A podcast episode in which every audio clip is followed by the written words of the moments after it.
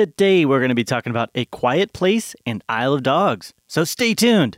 Welcome to The Reel Review.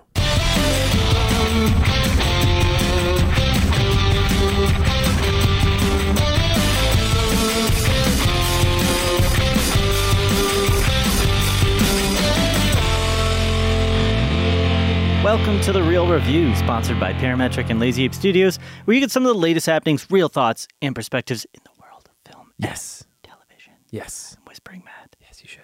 Yes. Because today, we're talking about a film called A Quiet Place. Yes. I am here with Matt Nutmeg Hay. Nutmeg Hay. It's Matt Nutmeg Hay. It's from, I don't understand it. Is it from Isle of Dogs? Yes, it's from the film I'm going to be talking about. Yeah, because I didn't see your film because it's scary as heck. Yeah, I don't watch those kinds of movies. So, everybody, I am here with Joel. You got to talk at a low volume like this because I don't want you to get eaten or killed or slashed or something like that. Cunningham. That's good. Okay, you scared me at the end a little bit. It's very abrupt. But is that? We'll talk about it. Obviously, is that the thing they do? Do they eat them or? You want to talk about maybe? Talk about it later. Talk about it later. All right, cool.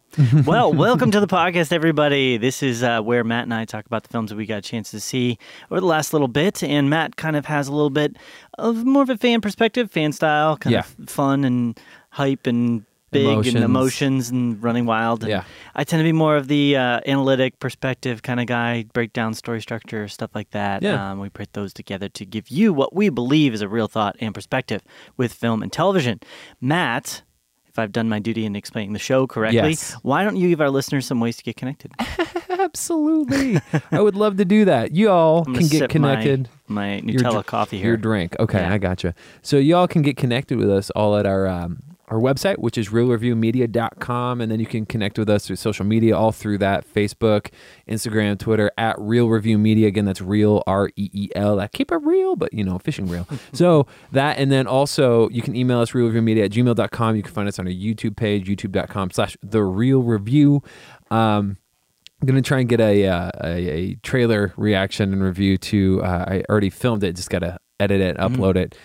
For The Meg. For The Meg. Yes, the new Jason Statham versus a giant shark movie, which seems ludicrous, and it probably is ludicrous. I believe it's pronounced Jason Statham. Statham. That's Jason Statham. Jason Statham. So I thought it was like contractually obligated with every film that he was in that he had to sleep with a married woman. I know that sounds weird, but like almost 90% of the films I've seen him in, he ends up sleeping with like a married woman. Well, we don't know that for sure with this movie. I mean, it could possibly happen still. Well, if the Meg is married, all I'm going to say is then they're in trouble. So well, then there's some other weird stuff happening. Sidetrack Joel. I've had too much coffee today. So anyway, today we're going to be talking about our two films, A Quiet Place and Isle of Dogs. Why don't you start us off, Matt? Guys, A Quiet Place. A Quiet Place. Synopsis on IMDb is basically a family is forced to live in silence while hiding from creatures that hunt by sound, directed by John Krasinski, stars Emily Blunt, Millicent Simmons, Noah Jupe, and like two other people. And like, that's the whole movie. Mm-hmm. To give you more of a breakdown, basically they live in kind of a dystopian, post-apocalyptic world. You don't know a lot about what's happening. But basically there's these creatures that hunt by sound. Mm-hmm. And if you make a sound, you're probably going to die. Yeah. They set it up differently, though, to where that rule applies for the most part. But there are instances where you if something happens by accident, you may be okay. They set up that rule, that verisimilitude that we talked about so long ago. Yeah, we don't do those anymore. Right. Our movie talk stuff. We should. We should. Point bring it back. Yeah.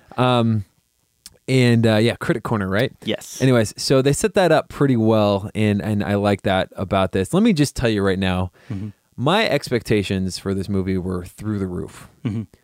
And let me just say, before even seeing the movie, if you've been listening to the show for a while now, you'll know that I have some like guilty pleasures, like some like genres and stuff like that. If a movie hits on those, it doesn't matter if the movie's good or not.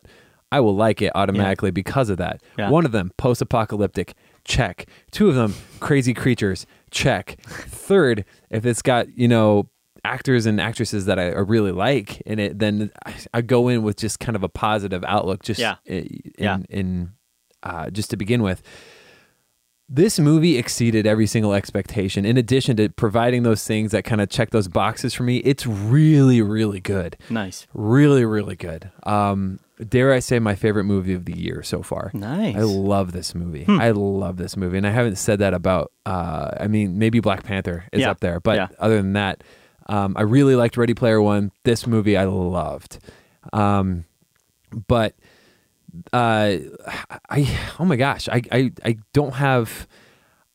negative talk on this movie won't be that long, but for as positives are concerned, it looks great. It's acted great. Mm-hmm. The premise is amazing. You're getting so animated here. I know. I'm so excited about this movie.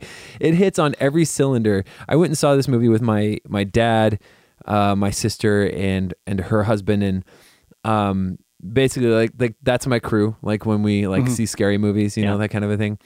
And this movie, and I think you would appreciate this movie too. It's not like a straight horror movie. It's more thriller-ish with some horror elements, kind of like a 10 Cloverfield Lane. Gotcha. And the other thing that this movie has going for is it's not just scary. It has so much heart. I was teary-eyed like several parts in the movie. And I think that there's going to be a dynamic of people that like this movie for what it is, and the other people that like it because of the connection that they made as a parent. For me, I have 3 children. These parents have 3 children, and I'm just like I'm making this connection. I'm inserting myself in the story, and it's just like, how are these people doing this? You can't make a noise, and it's just crazy to me. Yeah. And it's brilliant. I love this movie. I love it so much. It's terrifying. They do a lot of character development at the beginning. John Krasinski has gone on record. And John Krasinski? I know. Nobody expected that. I mean, he is an intelligent guy, though. Yeah. And I think he's got a really good personality to direct. Yeah. I think you can have... There's 2 types of personalities that do really well with directing from what I've seen. I'm going on a total sidebar here. This is his 3rd movie, but this is like his coming out party, I feel like. I think so. Yeah. Yeah, this is the one he's going to be known for. Right, and people are going to be interested in seeing his follow-up after this. Right. But he's got... You know, you have your type of director that's kind of like your Stanley Kubrick, which is like you're completely obsessed, like has a vision, and everybody has to be on board with like making this vision happen, and that can be very successful. It can also be very draining and difficult. And then you have your directors that are more like a John Krasinski, who's probably got a good vision for it, but also intelligent enough to know how to bring in smart people and delegate different tasks well and make it a good environment. And he comes across as that kind of director, right? So in that sense, I actually, plus all the positive buzz I've been hearing about it, I like to give directors, like new directors, an opportunity to show me kind of what they got. Yeah. Show me what you got. Yeah. And so I haven't seen it yet, but so, I kind of want to. So what I can say is it's probably most closely related to Signs. Okay. I would say that. Yeah. With elements of Jurassic Park and Cloverfield. How jumpy is it? There's a few. Okay. See, there's a few in there. That's the only thing I really don't. We talked about it. Yeah. And some of them are really. I would say some of the jump scare stuff are earned jump scares. They're not just for the sake of having a jump scare. Yeah. I would say most of them are earned. When you call it A Quiet Place, you're going to have to assume that they're going to make a lot of like bump kind of moments. So that's this part about this that's really, really unique about this movie. And obviously everybody that's reviewing this movie talks about it. So you can't not talk about it. It's the sound in this movie. There's very little sound. Yeah. There's very little dialogue. There's maybe there's 2 scenes where people are talking. Is there even music? Yeah. Okay. Yeah. Well, I would hope for that. They do the traditional like where something... menacing is happening. It goes into this. It almost reminded me of the Sicario, like like kind of thing. That music, it reminded me of that, which is funny because Emily Blunt's in it, which is cool. John Krasinski and Emily Blunt, they're married in real life. They're doing this together. Right. She's amazing. She's the scene stealer, by the way. But everybody is amazing. So it's not like everybody's subpar. Everybody's extraordinary. Even the kids are amazing. That was the one thing I was like, the kids are awesome in this. Like you believe them. Like when they're terrified, you believe that they are terrified. I guess it's not super hard to put a kid in a scary movie. Sometimes, yeah. So the soundscape, be scared. Soundscape is interesting because it's really worth seeing in a movie theater. However, there's going to be people in the movie theater because there's not a lot of sound too. Yeah.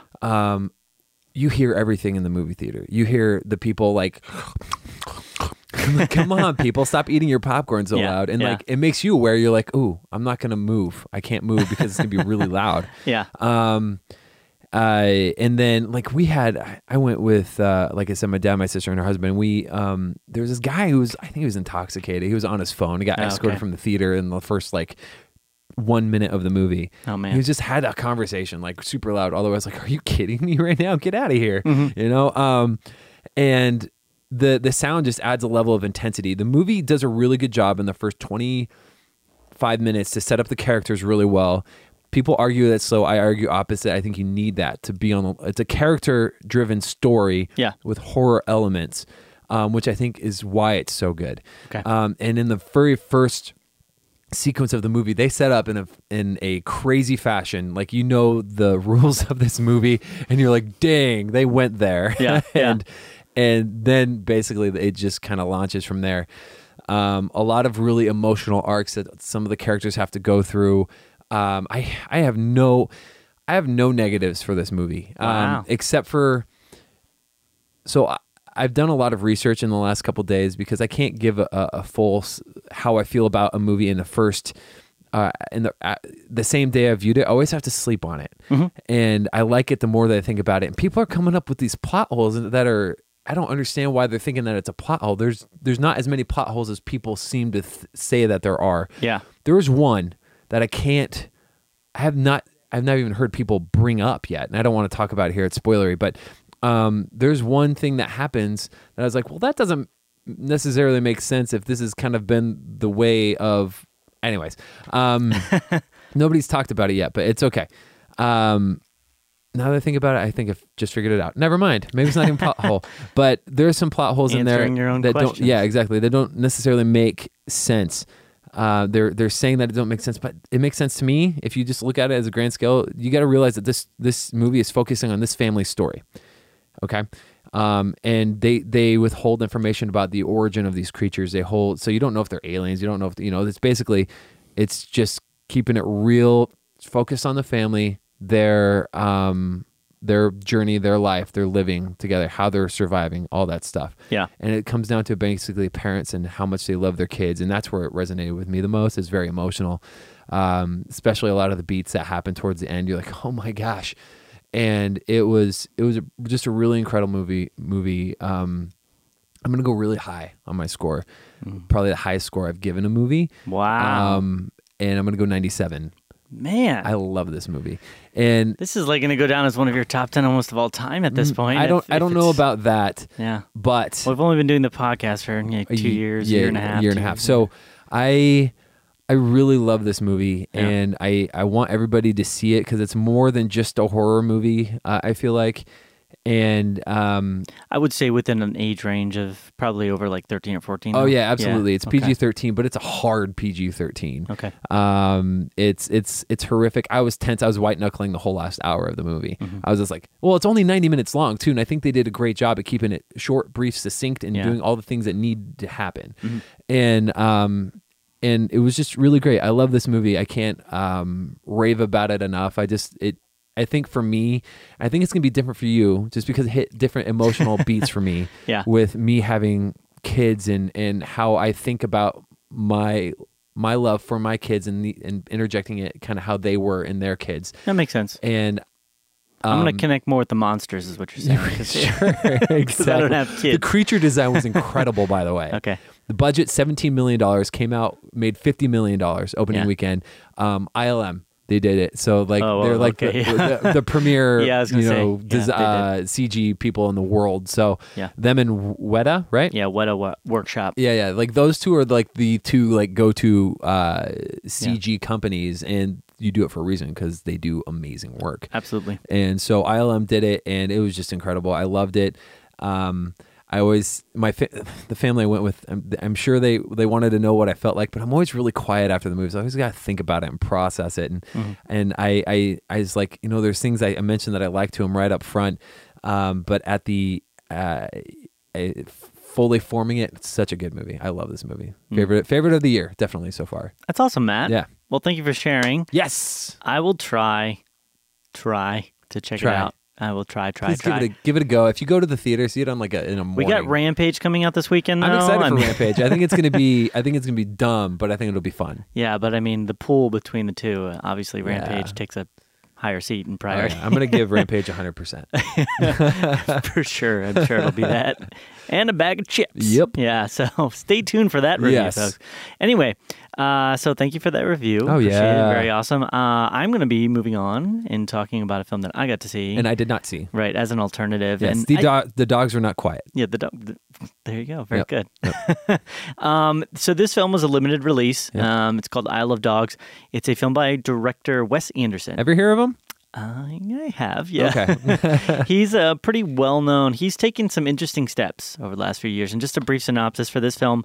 Set in Japan, Isle of Dogs follows a boy's odyssey in search of his lost dog, which is a gross oversimplification of this type of film. The best thing that I can say, and I can't kind of enter into this discussion of this film without briefly just talking about Wes Anderson. Yeah, Wanderson, as his friends call him. Yep. I call him that all the time. Yeah, How'd you know? We text. Yeah, I'm texting back. Yep. Wanderson, how's it going?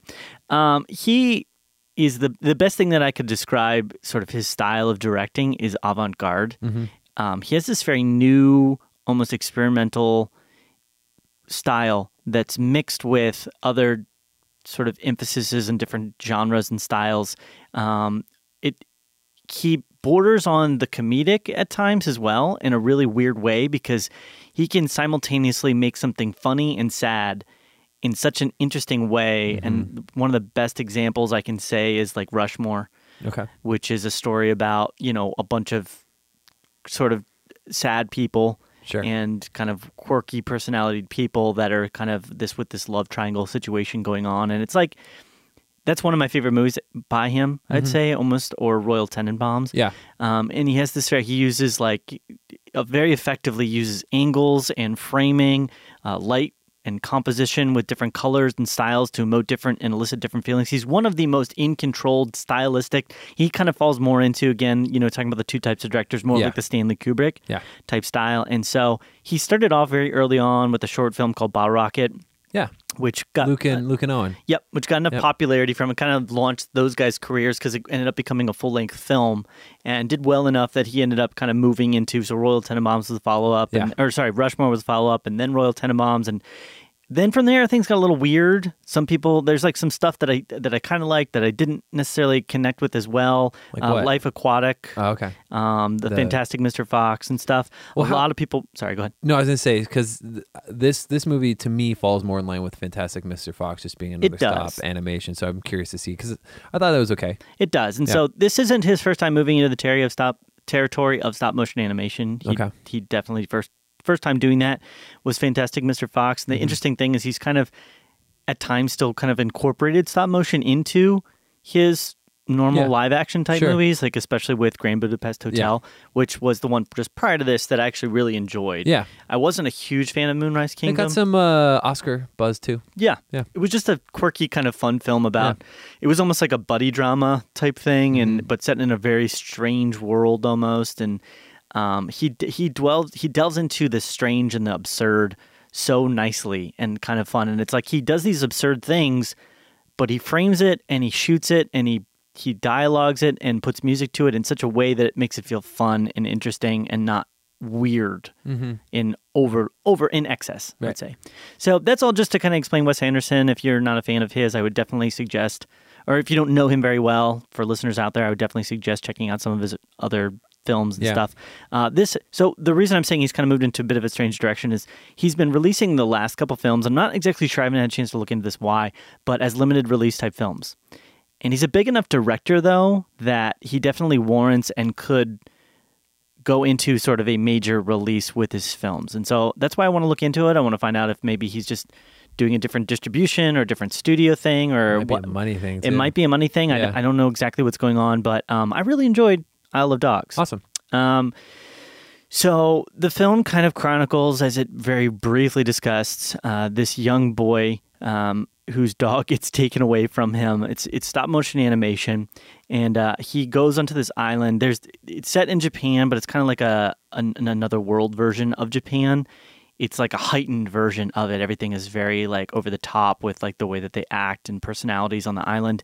So he gets this young boy who's kind of separated from his parents after they pass away, gets adopted by his uncle, who's kind of the mayor. He's the governor guy that runs the island of Japan.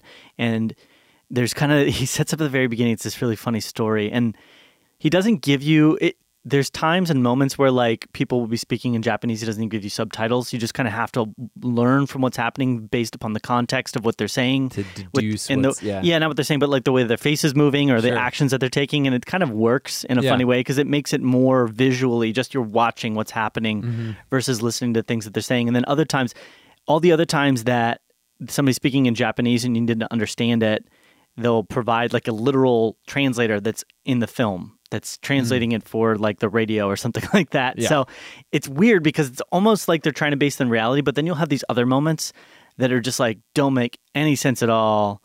And are completely just over the top ridiculous. Like there's robot dogs, you know, and there's like these guns that shoot. It's just really crazy stuff. Yeah. It was really, it tells the story of this young boy whose dog gets taken away because there's these two clans that have kind of, it tells like this historic, it gives like the background, you know, with like Japanese music. And it's like, you know, back in the early days, there was two clans, the cat clan and the dog clan, and they fought. And basically the cat clan has lived with this desire to kick out the dogs for good. Okay. And so the whole setup for it is this idea that there's like these two warring factions, or at least one major warring faction of cats that wants to get rid of all the dogs. Yeah, it's on like the island. Sequel to that cheesy movie, Cats and Dogs. Exactly. But better, probably. Yeah, well, much better, much better, and a lot funnier and interesting. And so everything has a very Japanese kind of style to it, and the voice acting is amazing. I mean, he got some of the biggest names out there. You got Bryan Cranston, Bill Murray, Jeff Goldblum, Ed Norton, Scarlett Johansson, who's Nutmeg, who's kind of plays like the main love interest. Oh, that's what you called me earlier. Yeah, exactly. Okay. She's funny because she's a show dog. Okay. And she ends up, so what ends up happening, and I'm going to kind of give you the brief rundown. This like happens in the first couple minutes and just kind of sets up the whole story. But the cats are... They claim that there's this disease that exists, which is causing the dogs to more or less impact and are a threat to the humans in Japan. Okay. And so they send all this royal decree or this mayoral decree that they're going to send all the dogs to a separate island, which is really funny because like the mayor comes up there and he gives this long like speech of like, these dogs are going to kill us and da-da-da-da. And then he's like, and now we provide the mandatory time for the other side to say what it is that they want to say. And the guy comes up there and he's like, we can cure this. It's not a problem. We shouldn't get rid of the dogs. And he's like, boom, send them to the island. like listen to him. It's really fun.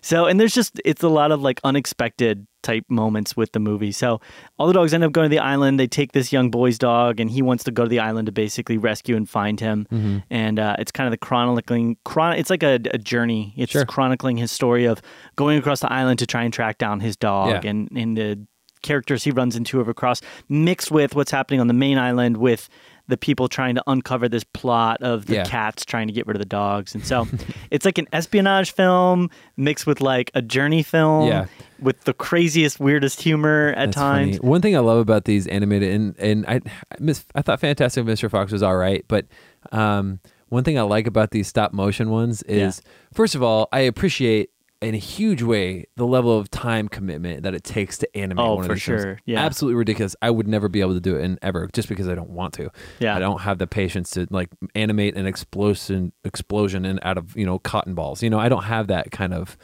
you know, patience. But I think that one thing that's hilarious is all the talent that get cast in these films, at least in Fantastic Fox and from what I got from the trailer from this film, is all the actors just use their regular voices. They don't try to be a character. And that's what makes it funny to me. Yeah. And they're just like, and like they talk like humans. They're not like trying to pretend to be a dog. Yeah, you know? and that's where the movie kind of like, you have to, it's so weird because you have to both disbelieve it and believe it at the same time, because the dogs are fully capable in the movie of understanding human like language. Yeah. But they speak English. Right. But they all live in Japan. And so they're like, the boy will be talking and they're like, does anybody understand what he's saying? And they're like speaking in English to each other, and they're like, no, I don't really speak his. It's too bad he doesn't speak English. You know, it's like I think it was Jason Schwartzman in Fantastic Mr. Fox where he's like, you know why I can fit in there? Because I'm little. Like he just he just says stuff like I don't know. And you think it would be deeper or something. It's just the way he sets things up are so interesting. So like Bryan Cranston plays this character named Chief, who is this curmudgeon-y dog that lived on the streets and never had an owner, and he mistrusts people, and he ends up in this kind of relationship with the young boy, and a big part of it is kind of how that relationship develops throughout the course of the film, and there's this really funny scene where they kind of get separated from the main pack. And the pack is hilarious because they're all like dogs, but they're like, okay, nobody's the leader of this pack. We all take votes. But one dog is always the one that gets them to do everything. Yeah. So the one dog is always like, but I'm not in charge. So who supports what I have to say? And all the dogs are like, yes, yes, yes. And then Bryan Cranston's like, no. And then they all, so there's one part where they have to fight this robot dog or this human or cat or save the boy and they're like, who votes for Brian or who votes for Chief to go fight the robot dog? And they're like, I and he's like, no.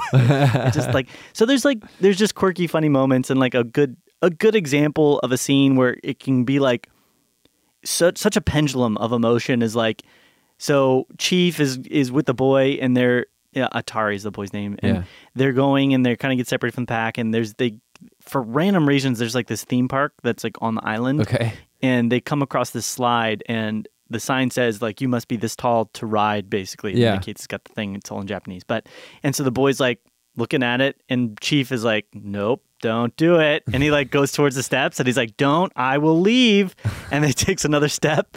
He's like, I will leave. And it's funny because he's a dog and he's talking to the young boy, but it's they're understanding each other. Yeah. And so then Atari goes up the slide and Chief's just whatever. And he just leaves. And then so Atari slides down the slide and then he falls off and he hits himself and busts his ear.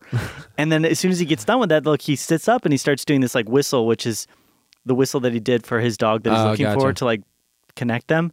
And it just immediately turns sad. Because it's he's suddenly heartbroken that Chief's gone and he's missing his dog friend.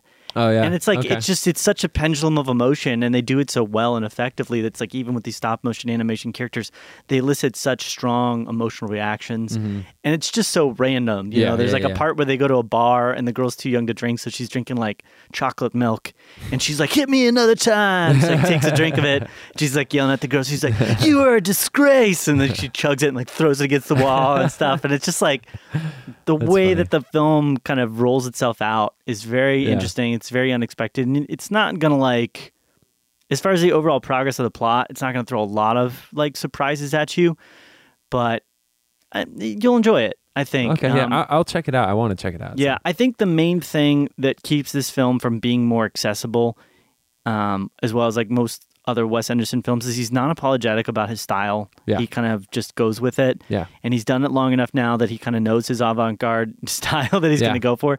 And it's not really kid-friendly. Yeah. You know, it's not the kind of film you would bring. Fantastic Mr. Fox wasn't really like that either. Yeah. So this is the kind of film I would say you'd need to be at least really 14 or 15 to kind of start getting it. Sure. Is it PG-13?